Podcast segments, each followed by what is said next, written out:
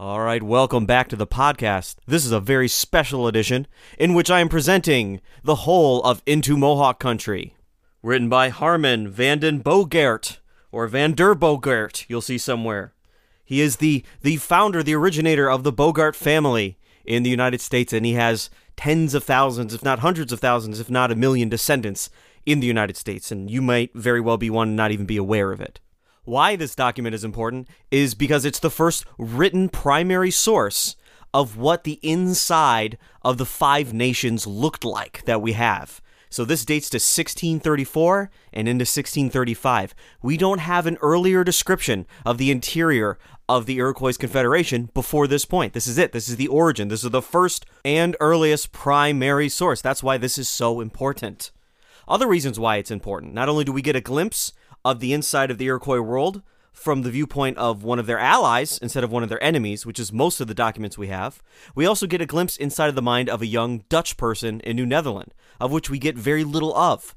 Because the Dutch, they're a Germanic people, they're very matter of fact, and they're working for this company, the Dutch West India Company. Most of the records we have from this time and all the way up through the end of New Netherland are legal in in their in their content legal or just normal business transactions. We don't get any little sense of their spirit or soul really. There's only a couple letters and then this journal. So that's why this is so important. Just a couple more things before we get started. There are a lot of great modern editions of this with newer translations than the one i'm going to use. My translation is in the public domain so i don't get in trouble or get sued by somebody.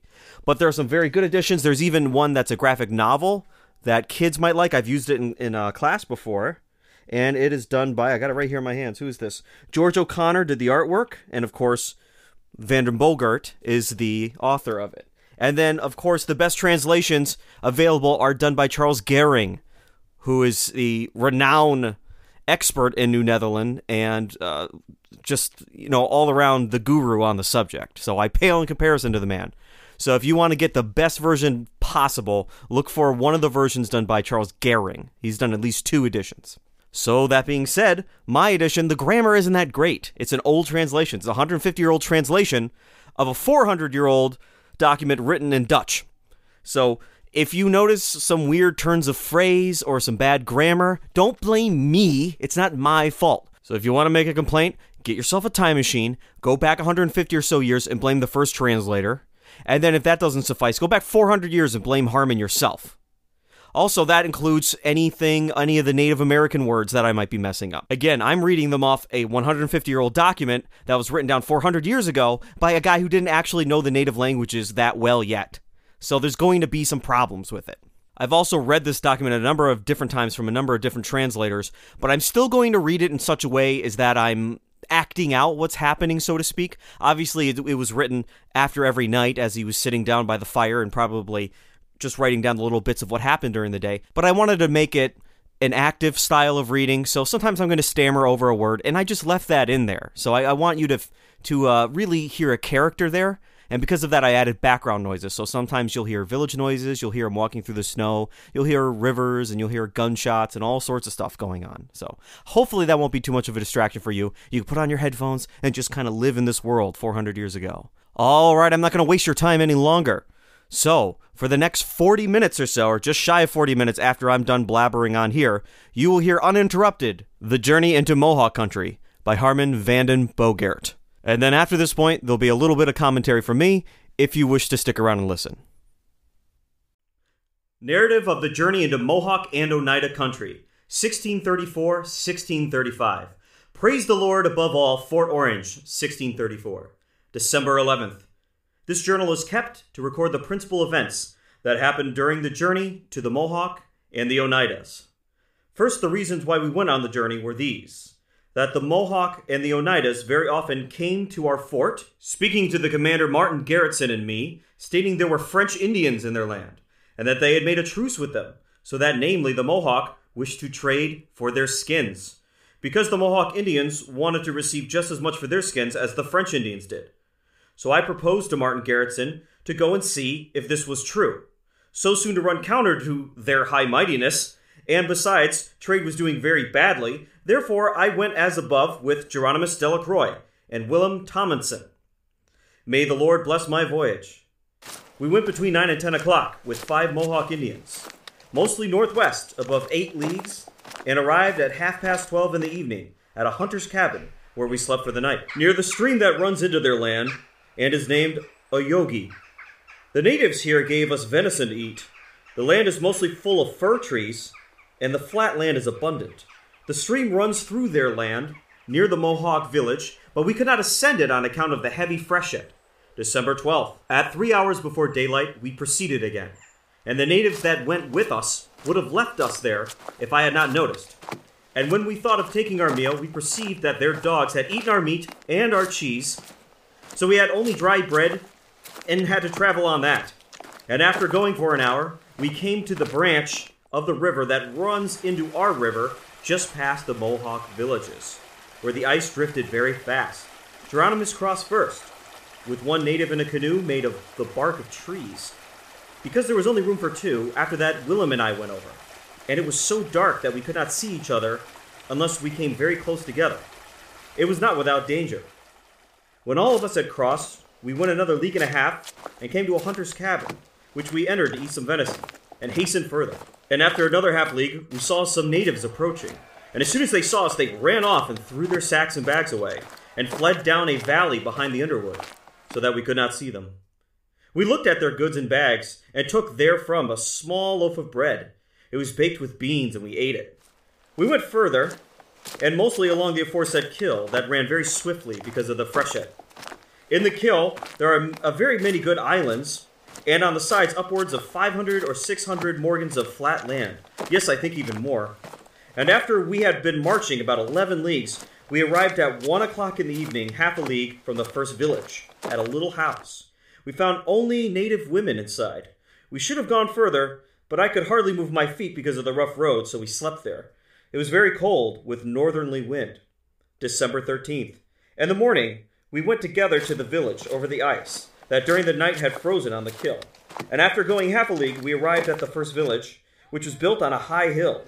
There stood but 36 houses in rows like streets, so we could pass nicely. The houses are made and covered with the bark of trees and are mostly flat at the top. Some are uh, 100, 90, or 80 paces long and 22 or 23 feet high. There are some inside doors of hewn boards, furnished with iron hinges. In some houses, we saw different kinds of ironwork iron chains, harrow irons, iron hoops, nails, which they steal when they go forth from here. Most of the people were out hunting deer and bear. The houses were full of corn, which they call ornesti, and we saw maize. Yes, in some of the houses, more than 300 bushels. They make canoes and barrels out of the bark of trees, and sew with bark as well. We had a good many pumpkins cooked and baked, and they called that anasira, None of the chiefs were at home, but the principal chief is named Adrenoche, who lived a quarter of a mile from here in a small house, because a good many of the natives here at the village had died of smallpox. I sent him a message to come and see us, which he did. He came and bade me welcome, and he said that he wanted very much for us to come with him. We should have done so. But when already on the way, another chief called us, and so we went to the village again. This one had a big fire lighted, and a fat haunch of venison cooked of which we ate. He gave us two bear skins to sleep upon, and presented me with three beaver skins. In the evening, Willem Thomason, whose legs were swollen from the march, had a few cuts made with a knife therein, and after had it rubbed with bear's grease. We slept in this house, ate heartily of the pumpkins, beans, and venison, so that we were not hungry, but were treated as well as possible in their land. We hope that all will succeed. December 14th. Geronimus wrote a letter to our commander, Martin Garretson, and asked for paper, salt, and green tobacco for the natives. When we went out to shoot turkeys with the chief, we could not get any. In the evening, I bought a very fat one for two hands of wampum. The chief cooked it for us, and the grease he mixed with our beans and maize. This chief showed me his idol. It was a male cat's head with the teeth sticking out. It was dressed in duffel cloth. Others have a snake, a turtle, a swan, a crane, a pigeon or the like for their idols, to tell fortunes. They think they will always have good luck in doing so. From here, two natives went with their skins to Fort Orange. December 15th. I went again with the chief to hunt turkeys, but could not get any. And in the evening, the chief again showed us his idol, and we resolved to stay here another day or two, or three, until the opportunity came to proceed, because of all the footpaths had disappeared under the heavy snowfalls. December 16th. After midday, a famous hunter came here named Sycorax, who wanted very much that we should go with him to his village. He offered to carry our goods and to let us sleep and remain in his house as long as we'd like. And because he offered us so much, I gave him a knife and two owls as a present. And to the chief in which whose house we had been living, I presented a knife and a pair of scissors. And then we took our departure from this village, named Onakanoka. And after going half a league over the ice, we saw a village with only six houses of the name Kanawarogi. We did not enter it because he said it was not worthwhile. And after another half league, we passed again a village where twelve houses stood. It was named Shatsasrosi. These were like the others. He was saying that likewise were not worth entering. And after passing by great stretches of flat land for another league, league and a half, we came into this village at two good hours after dark. I didn't see much besides a good many graves. This village is named Kanagari. It is built on a hill without any palisades or any defense. We found only seven men at home, besides a party of old women and children. The chiefs of this village are named Tanasaten and Tanawero. They were out hunting. So we slept in the house of Sycorax as he had promised us. And we counted in his house 120 pieces of saleable beaver skins that he had captured with his own dogs. Every day we ate beaver meat here. In this castle are 16 houses, 50, 60, 70, 80 paces long, and one of 16 paces and one of 5 paces, containing a bear to be fattened. It had been in there upwards of three years, and it was so tame that it took everything that was given to it to eat. December 17th. Sunday, we looked over our goods and found a paper filled with sulfur. And Geronimus took some of it, threw it onto a fire. The natives saw a blue flame and smelled the smoke, and they told us that they had the same stuff. And when Sycorax came, they asked us to let them take a look at it. And it was the same. And we asked him where they obtained it. He told us they obtained it from stranger natives, and that they believed it was a, a good protection from illnesses, but principally for their legs when they were sore from long marching and were very tired. December 18th. Three women of the Oneidas came here with dried fish and fresh salmon. The later smelled very bad. They sold each salmon for one florin or two hands of wampum. They brought also a good quantity of green tobacco to sell, and had been six days on the march. They could not sell all their salmon here, but went further on to the first village. And when they returned, we were to go with them. And in the evening, Geronimus told me that a native tried to kill him with a knife. December 19th. We received a letter from Martin Garretson dated December 18th, and with it we received paper, salt, tobacco for the natives, and a bottle of brandy, and secured a native that was willing to be our guide to the Oneidas. We gave him half a yard of cloth, two axes, two knives, and two owls. If it had been summer, many of the natives would have gone with us, but as it was winter, they would not leave their land because it snowed very often here up to the height of a man. Today we had a great rainfall, and I gave the guide a pair of shoes. His name was Squahira. December 20th. We took our departure from the second village, and after marching a league, our native, Squahira, came to a stream that we had to pass. The stream ran very fast. Besides, big cakes of ice came drifting along, for the heavy rainfall during yesterday had set the ice drifting. We were in great danger, for if one of us had lost our footing, it could cost us our lives. But God, the Lord, preserved us, and we came through safely. We were wet up to above our waist, and after going another half league, we came thus wet with our clothes, shoes, and stockings frozen to us to a very high hill on which stood 32 houses like the other ones. Some were 100, 90, or 80 paces long. In every house, we saw four, five, or six fireplaces where cooking went on. A good many natives here were at home, so we were looked at by both the old and the young. Indeed, we could barely pass through. They pushed each other into the fire just to see us, and it was more than midnight before they took their departure. We could not absent ourselves to go to the bathroom. Even then, they crawled around without any feeling of shame. This is the third village, and his name Shanadis. The chief's name is Tiaweri. They lent me this evening a lion's skin to cover myself, but in the morning I had more than a hundred lice. We ate much venison there. Near this village, there is plenty of flat land, and the wood is full of oak and nut trees. We exchanged here one beaver skin for one owl. December 21st.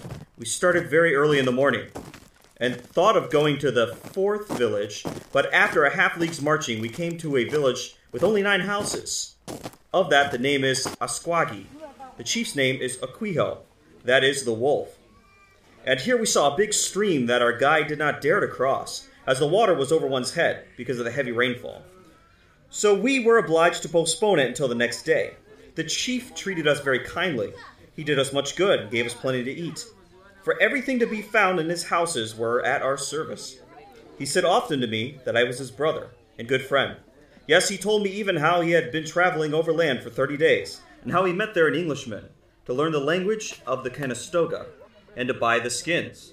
I asked him whether there were any French Indians there with the Oneidas. He said yes, and I felt gratified and had a good hope to reach my aim. They called me here to cure a man that was very sick. December 22nd. When the sun rose, we waded together through the stream. The water was over the knee and so cold that our shoes and stockings in a very short time were frozen and as hard as armor. The natives dared not go through, but went two by two with a stick hand in hand. And after going half a league, we came to a village named Kawogi. There stood fourteen houses and a bear to fatten. We went in and smoked a pipe of tobacco because an old man who was our guide was very tired. Another old man approached us who shouted, Welcome, welcome. You must stop here for the night. But we wanted to be on our march and went forward. I tried to buy the bear, but they would not let it go. Along these roads, we saw many trees, much like the savin, with a very thick bark. This village likewise stood on a very high hill, and after going another league, we came into the fourth village by land whereon we saw only a few trees. The name is Te Natogi. There are 55 houses, some 100, others more or fewer paces long. The kill we spoke about before here runs past here, and the course is mostly north by west and south by east. On the other bank of the kill, there's also houses, but we did not go in because they were mostly filled with corn, and the houses in this village are filled with corn and beans.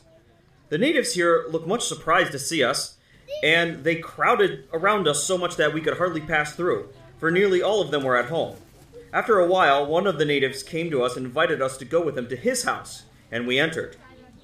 This village had been surrounded by three rows of palisades, but now there were none save six or seven pieces, so thick that it was quite a wonder that these natives should be able to do that.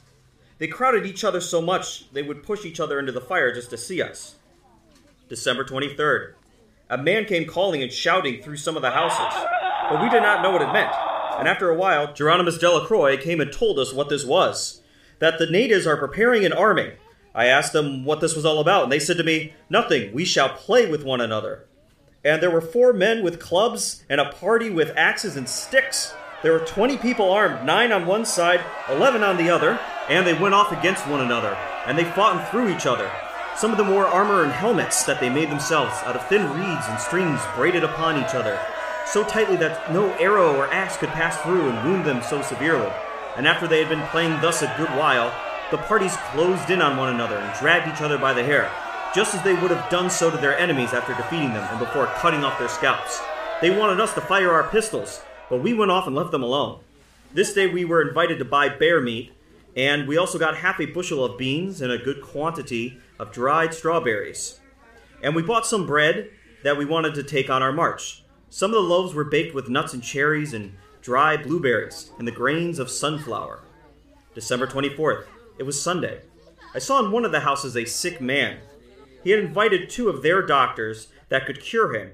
They called themselves Simichokes. And as soon as they came, they began to sing and to light a big fire. They closed the house most carefully everywhere so that the breeze could not come in. And after that, each of them wrapped a snake skin around his head. They washed their hands and faces, lifted the sick man from his place, and laid him alongside the big fire. Then they took a bucket of water, put some medicine in it, and washed in this water a stick about half a yard long, and kept sticking it in their own throats, so that the end of it was not to be seen. And then they spat on the patient's head and over his body and after that, they had made all sorts of farces, as shouting and raving, slapping of the hands. So are their manners. with many demonstrations upon one thing and another, till they perspired so freely that their perspirations ran down all of their sides. December 25th. Being Christmas, we rose early in the morning and wanted to go to the Oneidas, but it was snowing steadily. We could not go because nobody wanted to go with us to carry our goods. I asked them how many chiefs there were in all, and they told me 30. December 26th. In the morning, I was offered two pieces of bear's bacon to take with us on the march, and we took our departure, escorted by many of them that walked before and after us. They kept shouting, Alessa rondete, that is, to fire our pistols. But we did not want to do so, and at last they went back. This day we passed over many a stretch of flat land and crossed a kill where the water was knee deep, and I think we kept this day mostly the direction of west and northwest. The woods that we traversed consisted of, in the beginning, mostly of oaks, but after three or four hours of marching, it was mostly birch trees.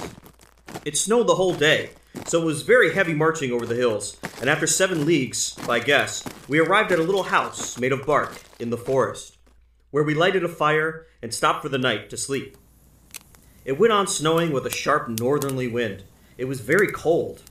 December 27th. Early in the morning again, on our difficult march, while the snow was two and a half feet in some places, we went over the hills and through the underwood. We saw traces of two bears and elks, but no natives. There are beech trees, and after marching another seven or eight leagues, at sunset, we found a little cabin in the forest, with hardly any bark, but covered with the branches of trees. We made a big fire and cooked our dinner. It was so very cold during the night that I could not sleep more than two hours in all. December 28th. We went as before, and after marching one or two leagues, we arrived at a kill that the natives told me ran into the land of the Mohawk. And after another mile, we met another kill that runs into the South River. As the natives told me, and here are a good many otter and beaver are caught. This day we went over many hills. The wood was full of great trees, many birches, and after seven or eight leagues of marching, we did the same as mentioned above. It was very cold. December 29th. We went again, proceeding on our voyage, and after marching a while, we came to a very high hill. And as we had nearly mounted it, I fell down so hard that I thought I had broken my ribs. But it was only the handle of my cutlass that was broken.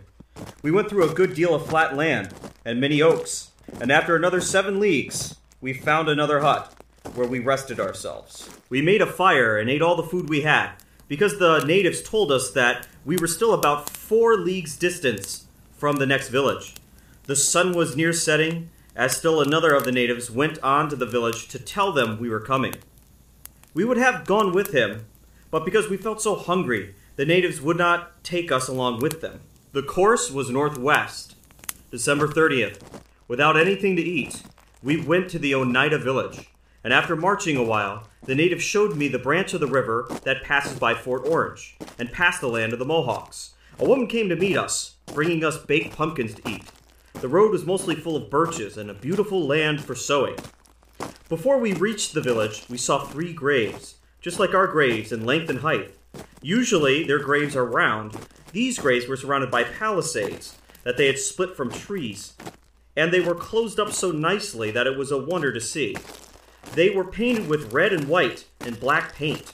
But the chief's grave had an entrance, and on the top of that was a big wooden bird, and all around it were painted dogs, and deer, and snakes, and other beasts. After four or five leagues marching, the natives still prayed us to fire our guns, and so we did, but loaded them again directly and went on to the next village. And we saw in the northwest of us a large river, and on the other side thereof tremendously high land that seemed to lie in the clouds. Upon inquiring closely into this, the natives told us that this is the river the Frenchmen came to trade. And then we marched confidently to the village, where the natives divided into two rows, and so let us pass through them by the gate. The one we went through was three and a half feet wide, and at the top were standing three big wooden images, carved like men, and with them I saw three scalps fluttering in the wind that they had taken from their foes as a token of the truth of their victory. This castle has two gates, one on the east side and one on the west. On the east side, a scalp was also hanging, but the gate was one and one half feet smaller than the other one. When we had arrived at the chief's house, I saw there a good many people that I knew, and we were requested to sit down in the chief's place where he was accustomed to sit because at this time he was not at home. And we felt cold and were wet and tired. They at once gave us food to eat and made a good fire. The village likewise is situated on a very high hill and surrounded with two rows of palisades. It was 767 paces in circumference. There are 66 houses, but much better, higher, and more finished than all the others we saw. A good many houses had wooden fronts that are painted with all sorts of beasts. There they slept mostly on elevated boards, more than any of the other natives. In the afternoon, one of the council came to me, asking the reason of our coming into his land, and what we brought for him as a present. I told him we did not bring any present, but we had only paid him a visit. He told us that we were not worth anything, because we did not bring him a present. Then he told us how the Frenchmen had come here to trade with six men and had given them good gifts, because they had been trading on this river with six men in the month of August of this year. We saw very good axes to cut underwood, and French shirts, and coats, and razors. And this member of the council said we were scoundrels and not worth anything because we paid not enough for our beaver skins. They told us that the Frenchmen gave six hands of wampum for one beaver, and all sorts of things more. The natives were pressing closely upon us, so that there was hardly room for us to sit. If they had desired to molest us, we could hardly have been able to defend ourselves. But there was no danger. In this river, here spoken of, often six, seven, or eight hundred salmon are caught in a single day. I saw houses where 60, 70, and more dried salmon were hanging. December 31st. On Sunday, the chief of this village came back. His name is Arrhenius, and he came with one more man. They told us that they had returned from the French natives, and that some of the natives shouted, Yawa Arrhenius, which meant that they thanked him for having coming back. And I told them that in the night we should fire three shots, and he said that that was all right. We questioned them concerning the situation of the places in their village and their names, and how far they are from one another. They showed us with stones and maize grains, and Geronimus then made a chart of it. And we counted all the leagues, how far each place was from the next.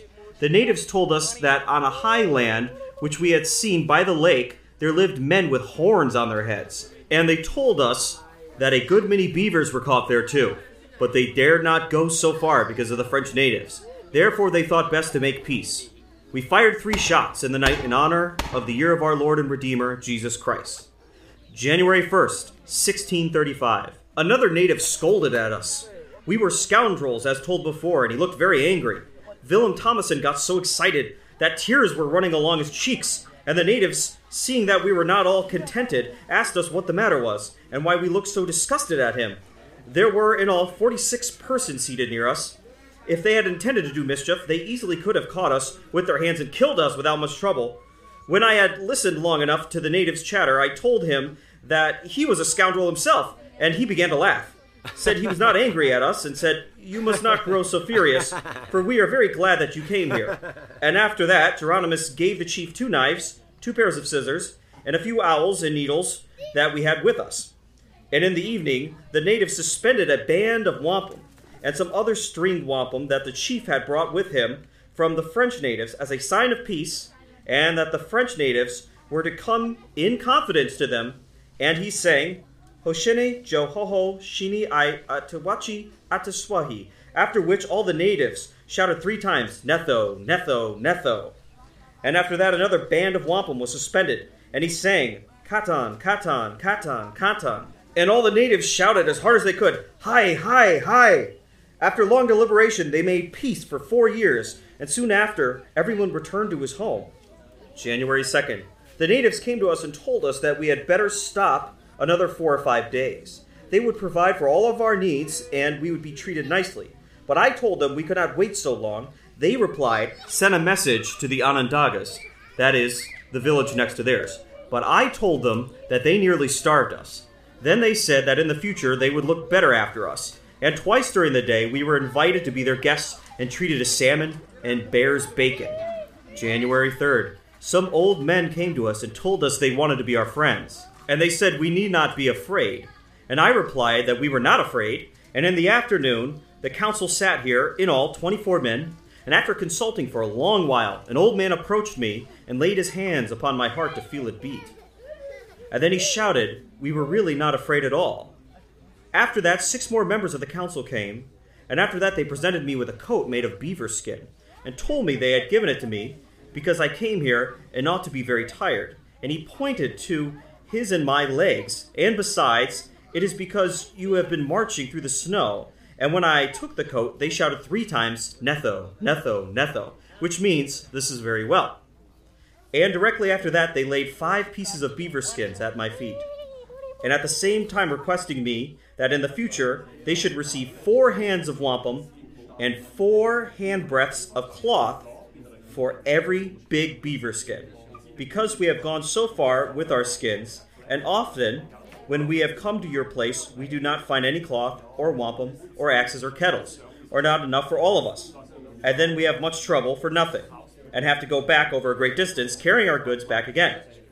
After we sat for a considerable time, an old man came to us and translated it to us in the other language, and told us that we did not answer yet whether they would have four hands of wampum or not for their skins. I told him that we had not the power to promise that, but that we should report about it to the chief at the Manhattans, who was our commander and that I would give them a definitive answer in the spring, and to come myself to their land.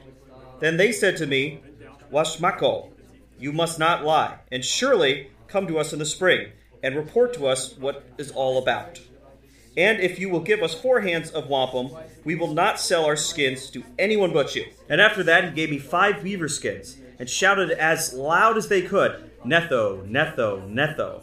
And then, that everything should be firmly binding, they sang a song that means that I could go to all these places, they said, the names of all of the villages, freely and everywhere. I should be provided with a house and a fire and wood and everything I needed. And if I wanted to go to the Frenchmen, they would guide me there and back. And after that, they shouted again, Netho, Netho, Netho. And then they made me a present of another beaver skin, and we ate today bear meat that we were invited to. In this house belonging to the chief, there are three or four meals a day. And they did not cook in this house, as everything was brought in from other houses in large kettles. For it was the council that took their meals here every day. And whoever then happens to be in the house receives a bowl full of food. For it is the rule here that everyone that comes here has a bowl filled. And if they are short on bowls, they bring them and their spoons with them. They thus go and seat themselves side by side, the bowls are then fetched and brought back filled for the guests that is invited, and they do not rise before the guest has eaten. Sometimes they sing, and sometimes they do not, thanking the host before they return home. January 4th, two natives came, inviting us to come and see how they used to drive out the devil. I told them that I had seen it before, but they did not move off, and I had to go. And because I did not choose to go alone, I took Geronimus along. I saw a dozen men together who were going to drive him off. After we arrived, the floor of the house was thickly covered with the bark of trees for the hunters of the devil to walk upon. They were mostly old men, and they had their faces all painted with red paint, which they always do when they are going to do anything unusual. Three men among them had a wreath on their heads, on which stuck five white crosses. These wreaths are made out of deer hair that they had braided with the roots of a sort of green herb in the middle of the house, they put a man who was very sick and who was treated without success during a considerable time. Close by sat an old woman with a turtle shell in her hand. In the turtle shell were a good many beads. She kept clinking all the while, and all of them sang to the measure. Then they would proceed to catch the devil and trample him to death. They trampled the bark to atoms, so that none of it remained whole and wherever they saw a little bit of cloud of dust upon the maze, they beat it to great amazement, and they blew the dust at one another, and they were so afraid that they ran as if they really saw the devil. And after a long stamping and running, one of them went to the sick man and took away an otter that he had in his hand. And then he sucked the sick man for a while on his neck and on his back. And after that, he spat in the otter's mouth and threw it down. At the same time, he ran off like a madman through fear.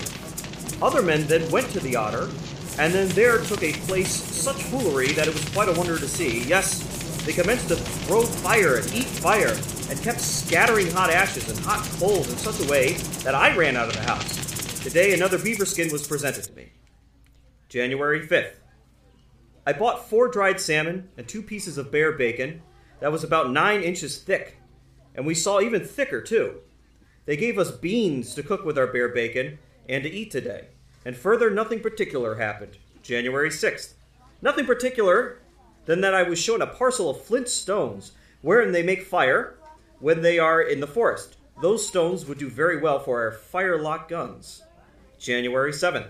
We received a letter from Martin Garretson, dated from the last of December.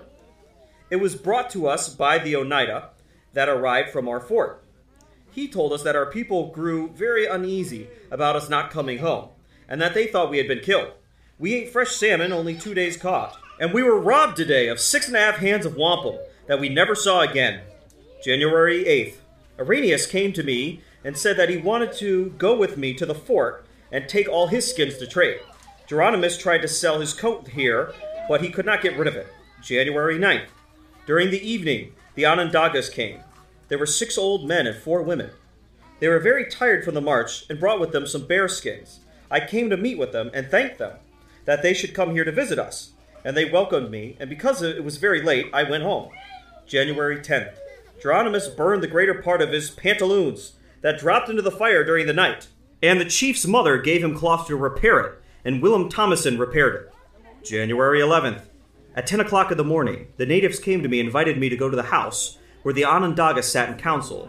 They will give you presents, and I went there with Geronimus. We took our pistols with us and sat alongside them near an old man of the name of Canistogeria, about 55 years of age, and he said, Friends, I have come here to see you and talk to you. Wherefore we thanked him.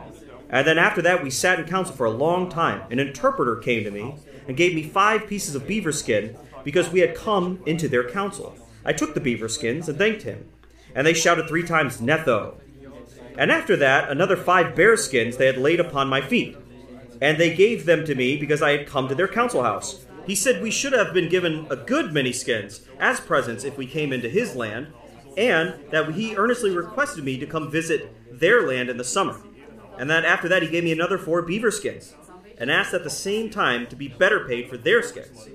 They would bring us a great quantity if we did, and if I came back in the summer to their land, we should have three or four natives along with us to look all around the lake and show us where the Frenchmen come to trade with their shallops. And when we gathered our fourteen beavers, they again shouted as hard as they could, Zinea Netho! And we fired away our pistols and gave the chief two pairs of knives, some owls and needles, and then we were informed we might take our departure. We had at this time five pieces of salmon and two pieces of bear bacon that we were to take on the march. And here they have a good many loaves and even flour to take with us. January 12th. We took our departure.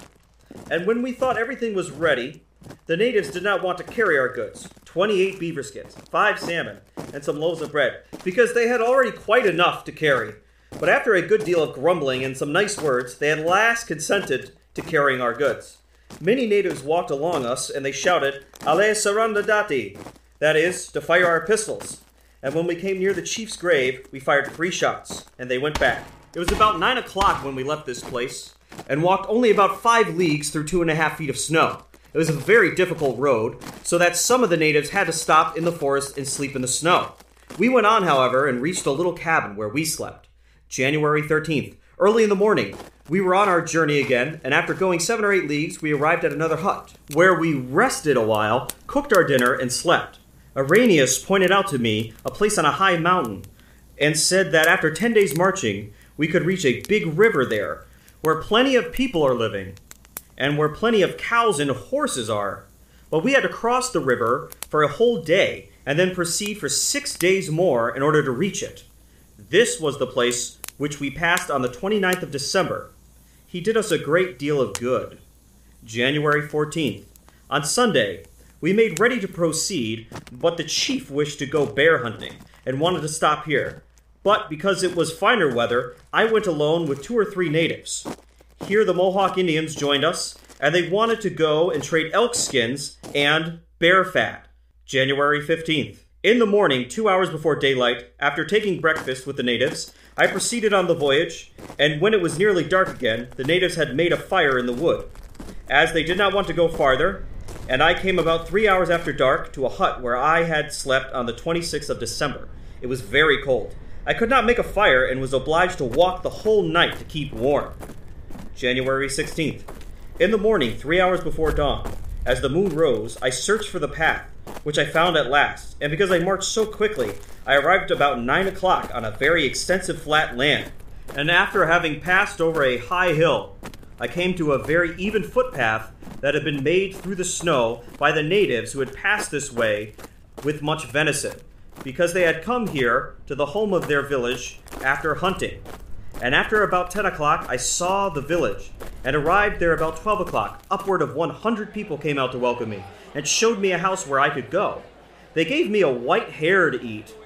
They cooked it with walnuts and put it on a piece of wheaten bread that a native had got from Fort Orange on the 15th of this month and had brought here with him. In the evening, more than 40 fathoms of wampum were divided among them, as the last will of the natives that had died of smallpox. It was divided in the presence of the chief and the nearest friends, as is their custom. And in the evening, the natives gave me two bearskins to cover me, and they brought rushes to lay under my head. And they told us that our kinsmen wanted very much that we would come back. January 17th. Geronimus and Thomason, with some natives, joined us at this village. And they were still all right. And in the evening, I saw another hundred fathoms of wampum divided between and among the chiefs and the friends of the nearest of blood. January 18th. We went again to this village. I should say from this village on our route in order to hasten home. In some of the houses, we saw more than 40 or 50 deer cut in quarters and dried. They gave us very little of it to eat. After marching half a league, we passed through the village of Korogi, and after another half league, we came to the village of Oswagi. The chief, Akawaho, received us well, and he waited here for another chief, Arrhenius, whom we had left in the village of T. Natogi. January 19th. We went as fast as we could in the morning, proceeding on the march, and after going half a league, we arrived at the third village named Shanadisi, and I looked around in some of the houses as to whether there were any skins. I met nine Onondagas there with skins, and I was told to go to the second village. Tonawero was at home, who welcomed us at once and he gave us a very fat piece of venison, and we cooked it. And when we were sitting at dinner, we received a letter from Martin Garretson, brought to us by a native that had came in search of us, and it was dated January 18th. We resolved to proceed at once to the first village and to depart on the morrow for Fort Orange. And a good three hours before sunset, we arrived at the first village. We had bread baked for us again, and we packed three beavers that we had received from the chief when we had first come here. We slept here for the night, and we ate here. January 20th. In the morning before daylight, Geronimus sold his coat for four beaver skins that he sold to an old man. We set forth an hour before daylight, and after marching, by best guess, two leagues, the natives pointed to a high mountain where their village stood for nine years before. They had been driven out by the Mohegans, and after that time, they did not want to live there. After marching seven or eight leagues, we found that the hunter's cabin had been burned, so we were obliged to sleep under the blue sky. January 21st. We proceeded early in the morning, and after a long march, we took a wrong path. That was the most walked upon, but the natives knew the paths better than we did, and they returned with us. And after 11 leagues marching, we arrived, the Lord be praised and thanked, at Fort Orange, January 21st, in the year of our Lord, 1635. Thank you for listening to almost 40 minutes of Into Mohawk Country. And now I got a couple things to confess to you people. I lied about a couple of the details in the book as I read it. So there's a few words that I switched around either to make it a little more modern to our sensibilities or to make it them make it more understandable to you or more accurate. So the first and the biggest thing that I did is that anytime you heard the word native in the last 40 minutes or so, the actual written word translates as savage. Now, why did I make this change? Well, I think you could think of a couple reasons, and I'm sure they're all right. So, first of all, I wanted Harmen, at least for this amount of time before I ruined it on you, to be a protagonist for you. I wanted you to be able to identify with the character and get into his shoes. And if he's going around calling people savages, you might not be so easy to do that. So I did that for that first reason. The second reason I did it is I don't believe that the word savage had the same connotation then as it does now. If I were to tell you that you were going to walk into an unknown territory that was just full of savages, literally everyone there is a savage, would you do that? Would you go there? Just you and two of your buddies? Yes, you would have a musket and a pistol, but other than that, you're just on your own. Would you do that? Would you would you have guides who were savages? Would you eat with savages? Would you sleep around savages? The modern notion of what a savage is. This is why I think that whatever the word savage meant in the 17th century, it doesn't quite mean the same thing now. Now, I'm going to postulate that what a savage meant in the 16th century was a native person who was not a Christian. Now, today, if we were going to define the same person, a native person who's not a Christian, we might just use the term native. And so that's why I use the term, because I actually think it's more closely related to what Harmen actually meant. So I switched savage for native. So sue me. There you go. The second thing I changed is anytime you see the word Mohawk, well, they knew who the Mohawks were. That was fine. But as far as the Dutch knew and the English knew at this time, the other nations in the Iroquois Confederacy, they just called them all Senecas or some form of the word Seneca. They didn't really differentiate between those tribes yet. How could they? The Mohawk controlled the eastern door and all the contact between them. So in the original manuscript, it says, oh, we're going to go see a Seneca village. We're going to go see the Senecas. In reality, they're probably ending up in an Oneida village. And of course, they walk all the way through Mohawk territory, end up in an Oneida village, and then they find their way back. So that's the second thing I did. Are you ready for another kind of lie? It's kind of a lie. The authorship of the text. So every edition you see now and this recording right here, it's going to say this was written by Harmen van den Bogaert or Harmen van der Bogaert. Any any form of that. In reality, we weren't sure who wrote this. There was no name on it. There is no name on the original manuscript. And in fact, the first translation guesses other people as the author. One one uh, famous example is Arent Van Curler or Van Curler, depending on where you're from, how you say that name, the famous founder of Schenectady, New York. But as a uh, scholar many years ago now, Van Laer, very famous, uh, tra- he's the guy who, who does a lot of these translations. He was the Charles Gehring of his time, really. Van Laer points out, well, Arent Van Curler wasn't in New Netherland at the time. He wasn't there yet. It can't possibly be him. And so scholars have kind of weeded every weeded through all the evidence to try to find out who is the actual author of this document because there's no name on it like I said. Well, we know they worked at Fort Orange. Fort Orange is a very small fort. There's only a certain amount of people working there. As we've covered in past episodes, you can have a dozen people there and it's fully staffed because you're not doing very many things there. You're, you're keeping stores, you're doing deals with the Native Americans for beaver pelts, and you're shipping them downstream. So through process of elimination, many scholars have concluded that it is it's Harmen. It's going to be Harmen. Now there are some internal clues that people have pointed out. One clue is the many times that the Native Americans ask Harmen specifically to witness some sort of healing ceremony where somebody has an illness and they're going to drive out the evil spirits that caused that illness. Now, why would Harmen be beckoned to watch this thing unless they knew he was some sort of healer? Now, he was. He was what's called a barber surgeon. So that's going to be roughly analogous to what we saw in the text when we have these Native American healers, and they would have recognized him as a healer from another culture. That's a little piece of internal evidence. Another piece of evidence, which is really convincing, I'm going to bring up later on, because Harmen, as much as I try to make him our protagonist, he might be a villain by the end of this story. By the end of this, you might hate him. You, you'll probably hate him by the end of this. So, if you really like the story and you want to just keep the little fairy tale uh, vision of the man in your head, you can just end this right now. So we'll tackle that at a later time. But first, let's go to the beginning of the text. What is the problem? What is the issue that causes this great journey that takes over a month at least? I don't know. You can go through the dates. Well, the furs have stopped coming in. Now, if you remember anything about the colony so far, right now, furs are the lifeblood of the colony. Later on, there'll be other revenue streams, but at this point, if the furs don't come in, there's no point in the colony existing so the furs have stopped.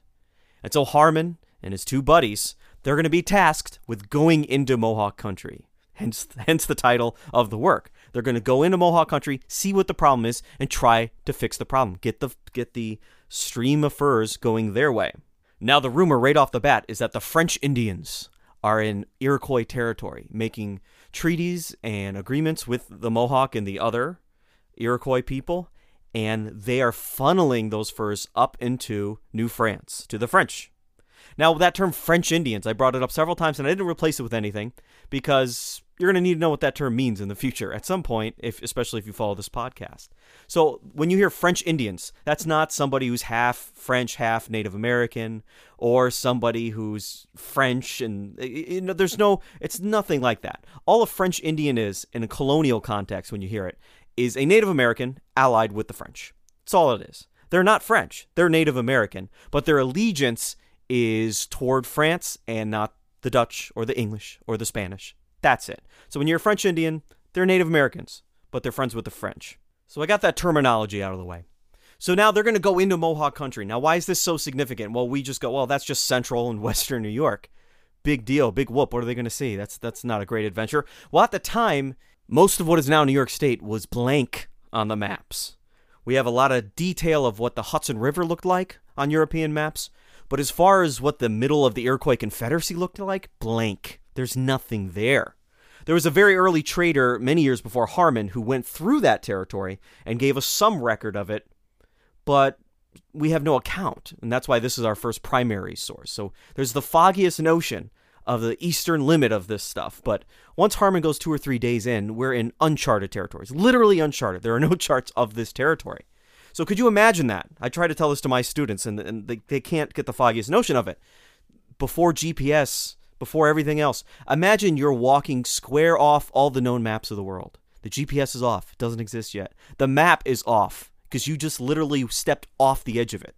Imagine being completely in the unknown, as far as you know, just out there. That's a feeling that we really can't have in today's world. We kind of always know where we are. And even if we get lost for a little bit, you have a general idea of where you are. You know what county you're in, what state you're in. Nope, they're going to be off the grid. I can't even imagine that feeling. Maybe you can. The best analogy we might have for that feeling, and I'm thinking this this might work. You ever did you ever wake up and you don't know where you are for like a second and a half? That is probably the feeling you would live in when you walked off the known maps of the world. That's probably as close as we could ever get to feeling that. And we know Harmen probably didn't have a map because he has guides, which you would probably need because you're going into the uh, territory of another sovereign nation. But also, him and his partners take take a lot of time and make their own maps. Remember, at one point in the text, they're asking, "Well, where's this village in relation to this village?" And they started drawing it out. So Harmen's literally making the map. He's making the Google Earth as he's discovering it. So that's a little bit of internal evidence that he didn't have any map going into this. And now Harmen and his buddies go off into the wilderness with Mohawk guides. And if you notice, they're on trails. They're walking through ice and snow and whatnot, but they're on trails. The Native Americans had already established trails long, long ago. A lot of those trails today are the major interstates and uh, highways in New York State. Many people have tried to outline where exactly Harmen went on today's map of New York State. And, you know, he's going east to west.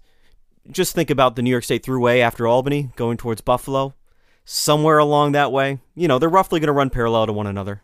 Now, if you notice, when they get to the first couple villages, the people there are obviously the curious about these white people showing up. They're going to look very strange and different, have weird customs, smell different, and everything else. But they're not quite as surprised as people later on in our story. And that's because they're right on the edge. They're going to be the final link in that fur trade to the Dutch. They've they've seen Dutch people before. They've seen traders. They know generally what they look like, what's going on. They know about firearms. If you notice in the first couple villages, nobody's like, "Hey, fire your guns." But when we get deep into Iroquois territory, there's a more internal evidence that there really haven't been a lot of white people in this area because when they show up in, a, in, in some of these villages, people are crowding around them and pushing each other into fireplaces just to get through to see these people because they looked like freaks compared to everything they'd seen before. Now, in today's world, we're kind of desensitized to eh, variety, basically, just the idea of variety. We have everything. We can see what people look like at any place on the planet. We can hear their languages. We can hear their music. And so sounds and shapes and colors and smells, everything, we know everything. We have access to everything. Nothing really surprises us. But imagine being a Native American person in the Northeast United States And your definition of a human being comes from every human being you've ever seen, and that's only ever been other native people from the Northeast United States. And then all of a sudden, somebody shows up from Europe, 100% European, and everything on them is European. You've never seen stuff like that before. And it doesn't even have to be this combination. Have a, have a Aborigine from Australia show up. Have even somebody from Mesoamerica show up. Your mind would be blown. Imagine somebody walking into a room, and now you literally have to rewrite your definition of what a human beings could look like. Imagine that today, right now. Guy walks in the room, purple skin. Purple skin and hair made out of snakes. Like, your mind is blown. And so these these white people from the Netherlands show up, and they're just the most bizarre thing these people have ever seen. And that's how you know we're getting into the part of the Iroquois Confederacy that hasn't seen French traders yet, hasn't seen the Dutch before, hasn't seen the English, because white people might as well be aliens. Furthermore, they have a fascination with guns because they have nothing like that. And so they, they want they want these guys to shoot off their guns because you get smoke and you get sound and you get lightning shooting out of the end or fire shooting out of the end. It's cool. Shooting guns can be fun. People like to do it. It's a popular hobby, and if you've never seen it before, it, it definitely will get your attention. Now, as interesting as all these ideas are, this is one of the weaknesses in the document because Harmen is the outsider. If we're going to use this to get any sort of information about the Iroquois at this time, it's blatantly clear from the document that we're getting it through the point of view of a guy who's not one of them. Not one of them, and not very well acquainted yet, anyway. And so he gets confused sometimes. He doesn't exactly know what's going on sometimes. He, uh, at one point, somebody shows him an idol, and he's kind of like, "I don't, I don't know what you want me to do with this. I don't understand what's going on here." Uh, at other times, he sees healing ceremonies, and you could tell at certain points he's confused of what what the purpose was you know, whether or not he believes it or not, he doesn't always understand what they're trying to communicate with him. So if we're going to use this document to glean something out of what it was like in an Iroquois village in the 1630s, you always have to put it through that lens and have it in the back of your head that, well, maybe this guy didn't exactly know what the hell was going on. There's, he probably didn't. Who knows? He might be wrong about some things. Least of which is that he called the Oneidas the Senecas. We now know that's wrong. So you, sitting at home, having listened to a couple of episodes of this, might have actually had more knowledge of the people we're talking about than Harmen himself, who lived there and lived among them for a while. This also proves that that chain that that um, Iroquois today talk about, they, they talk about making a bond and a chain with the Dutch, and that carried over to the English. As a lot of scholars have pointed out, that chain wasn't that strong. These people do not know each other. It's blatantly clear. And once you get past the first villages, they don't understand each other's manners really at all. So, as we mentioned before in a previous episode, the Iroquois concluded very fast that we're, we're going to make a deal with the Dutch here because we need supplies and they seem they're okay. But the Dutch are so unmannered. They don't understand clan systems. They don't understand the gift giving traditions. They don't understand brotherhood, family relations, nothing. So, as much as they are a chain and the link of the Five Nations, they're not a full member. And this document makes it blatantly clear. So one thing that um, we see a lot is in Native American traditions, when you're trading with one another, it's not just a transaction of goods. It's also uh, confirming or reconfirming a relationship, a peaceful relationship, a, a relationship of mutual assistance if need be. Now we see once we get past the first couple villages, Harmen shows up and he doesn't have gifts to give out. The easternmost Mohawk, they understood. They, they, uh, there's documents calling the Dutch children, basically, in their manners and understanding of how to be an adult in the Iroquois world. But once you get past that, the people are upset. They're like, "What do you mean you don't have gifts for us? You're an adult. You, this is what you do. If you're going to go to somebody else's village, somebody else's nation, you got to bring them something. You got to bring a door gift here. Come on, what's going on here?" And so we see this conflict here where they enter villages, and the the chief is like, "Hey." What do you got for me? And they're like, "Oh, we don't have anything." And then the chief's like, "Well, get out of here. You're worthless to me. What, what are you What are you doing?"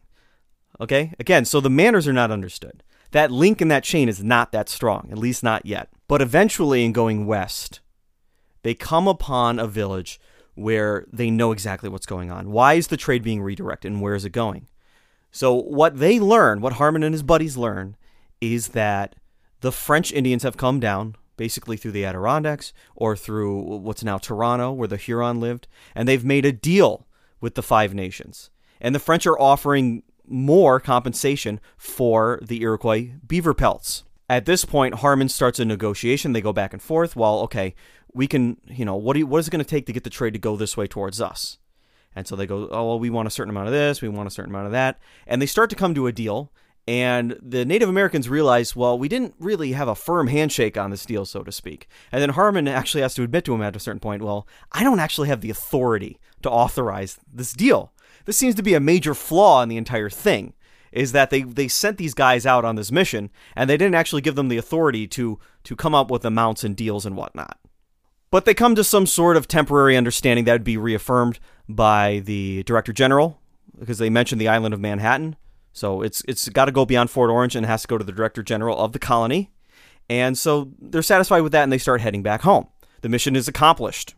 Now, with all this back and forth, you might lose track of what we're doing here. The colony's just been saved. It, it sounds so mild, okay? There, we didn't need to shoot anybody. We didn't need to go to war. There was no scheming, no spying. But a deal was made in trust with one another, and now the colony is saved.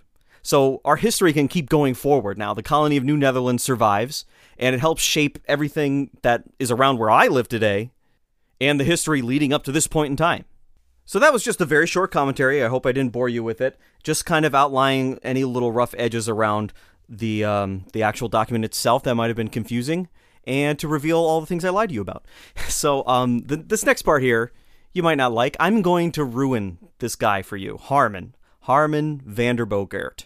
I'm going to ruin him for you. So if you're a descendant of his, or if you really like the book and you just want to keep this image of him in your head, just turn this podcast off now. Go to Apple Podcasts, leave a five star review, and then just turn it off because now I'm going to ruin everything because that's what I'm all about. So, a little background information on Harmen. So, Harmen is a barber surgeon. Now, at that time, that meant a couple years of university. So this this person was college educated and had somewhere between what we would call like an associate's degree and a bachelor's degree in terms of time in the university. So somewhere between two and four years will get you there, and you become a barber surgeon.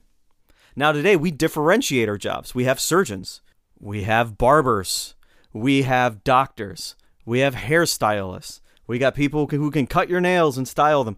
The barber surgeon was an all encompassing healthcare guy. All right, because with this is a more primitive time. Jobs aren't so broken up at the time. The barber surgeon get everything done. It's similar to a modern day vet, where you can go to a vet and have almost anything done to an animal or for an animal. It's like that. It's a one-stop shop place. The barber surgeon. And we know he had completed this time at university and became a barber surgeon before the age of 18 because he shows up in 1630 in New Netherland. He's 18 years old and he's already a hired barber surgeon for the company. He's going to work on the island of Manhattan, New Amsterdam. He's also going to work at Fort Orange. That's where we see him here. When the journey begins, he's probably about 22 years old. And this would explain a couple things about him. So he has that adventurous spirit. He's young and healthy and strong, and he's a barber surgeon himself. He's the perfect candidate to go out and explore. The, um, he's also we can we know he's literate, right? Because he's a barber surgeon. He's educated, so that lends credibility to the theory that this is the guy who wrote the book because a lot of people at this time were not literate. So he was a young man, and you can kind of sense it in the reading, even though he's trying to make some official document for the company. One thing that I picked on up on after reading it two or three different times is that he can be led onto little detours by groups of native women. If you notice, when native women show up, they find a reason to delay, or they go somewhere they weren't supposed to go, and then they find their way back. So there's nothing explicit in there or any sense that he was flirting or anything like that. But he's a young 22 year old man in a colony, which we haven't talked about this, by the way, in a colony that has basically no women at the time. Very few women. And if there are women there, they're already married and part of a family. So here's a young 22 year old man who really hasn't seen a lot of women in a while. And all of a sudden, there's these native villages full of women. So you can see it in the text. If you go through it yourself and read it or listen to it again, you'll go, oh, yeah, he does seem to kind of wander off at certain times. We know around this time, too, as he was being paid by the company, he was reinvesting that money into privateering. Now, you probably know what privateering is it's basically pirating that's being sanctioned by one country or another. And at this point, the Dutch would be privateering, so pillaging and taking over ships in the Caribbean from mostly the Spanish, but also the Portuguese and privateering, as violent and crazy as it seems to us today, that would be like investing in a startup. That would be a similar idea of risk, where it's high risk, high reward, right?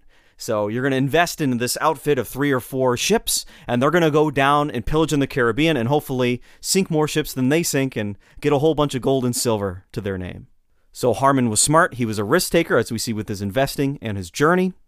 And he reinvested everything he made, and he's going to start a family. And we know that after he writes this down, all right, so just imagine a couple years go by, he does meet a woman, and they start a family. He has four kids. The descendants of those children are I don't know, many tens of thousands, maybe hundreds of thousands, like I said before. I don't know the exact number, but it's a lot of people. But it's at this point where I ruin your image of the man, of uh, little old Harmen here. All right. So years have gone by. We're in the 1640s now. And now we're going to get into some legal records, some letters written back and forth across the ocean. We know that he settled down, had his family, whatnot. Now there's an incident. Harmen is caught having a homosexual relationship with an African American. Now, some journalists who have written little blurbs about him, they'll just end there, and they'll they'll they'll they'll display him, not display, they'll depict him as some kind of pioneer of interracial relationships and of the LGBT community. This and again, now we have this starry image of him again as some sort of first in the colony well, let's keep digging and look at more of the details because it doesn't get better from this point. It turns out that the African American male was named Tobias, and Tobias was a slave. Now, some sources mention that.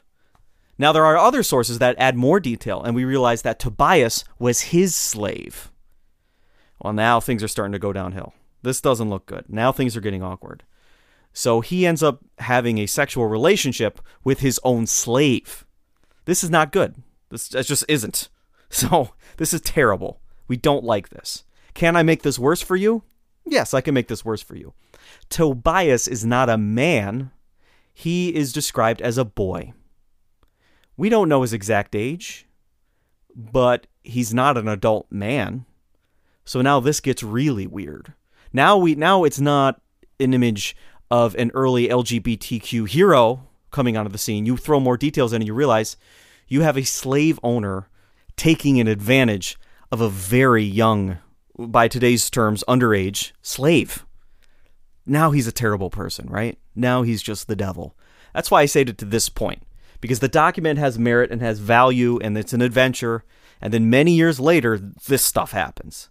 Just awful, right? It's just you don't you don't even want it. Well, the story there is a couple more interesting turns coming up here, but it's it's all downhill from here. So he's arrested, and the sentence for doing such a thing, not having a slave, because they were fine with that, which we'll get to, but for doing a homosexual act like that, the the sentence is usually death. Although the Dutch found ways around that, but if he were in, let's say, the colony of Massachusetts at this time, certainly the sentence would be death. So Harmen and Tobias are both arrested what happens at this point is Harmen manages to get out. Not only does he get out, but he breaks out Tobias, and the two of them run off. And where are they going to go? Where is Harmen going to go? Where could he possibly go to evade Dutch authorities? He's going to go into Mohawk country. So here's another little piece of evidence that he was the author of this earlier document. Again, that doesn't have a name on it. He flees into Mohawk country. He goes there. He goes back because he knows them now. He has relations with them.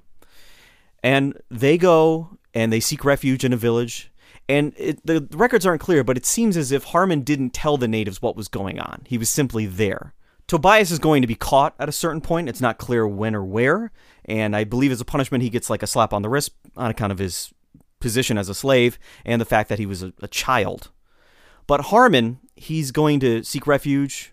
Uh, somebody gives him lo- uh, lodging in a longhouse in a village somewhere and then the Dutch come looking for him. And they find him. They actually catch up to Harmen. And Harmen's taken by surprise inside of a longhouse. And he, he actually sets it on fire to create a distraction, it's believed. And he tries to run out the back way. And Harmen manages to get away. He gets away. But then we know this now. His second journey into Mohawk country was also in the winter, and he falls through the ice. We don't know if it's on a river or a pond or a lake. He falls through the ice. All right. And that's it he dies. What a terrible ending to this story, right? But I'm not going to lie to you. I'm not going to I'm not going to take out detail that that would be inconvenient for the story. I'm just going to put it at the end here and give you lots of warning. He's gone. Not only is he gone, but the Iroquois having lost some property themselves, their house being burned down, at least one longhouse, they receive compensation because Harmen's property is sold off. His family, I imagine, just now in, were living in poverty, and some of the proceeds from his property being sold off were sent to the Mohawk as compensation for the damage that he caused. So the Bogaert family, because of the actions of their husband and father Harmen, are near destitute, I imagine. We've opened the lid on the issue of slavery, and we've seen how terrible it can be. And this nice little adventure that I set out to set you on is just. I, I, I, I meant to send you on Bill and Ted's Excellent Adventure, and you ended up on Bogus Journey. So I think I'm just going to leave you here. Yeah, I'm just going to let you sit in this. So this has been another episode of the Other States of America History Podcast. I'm Eric Giannis. Thank you for listening.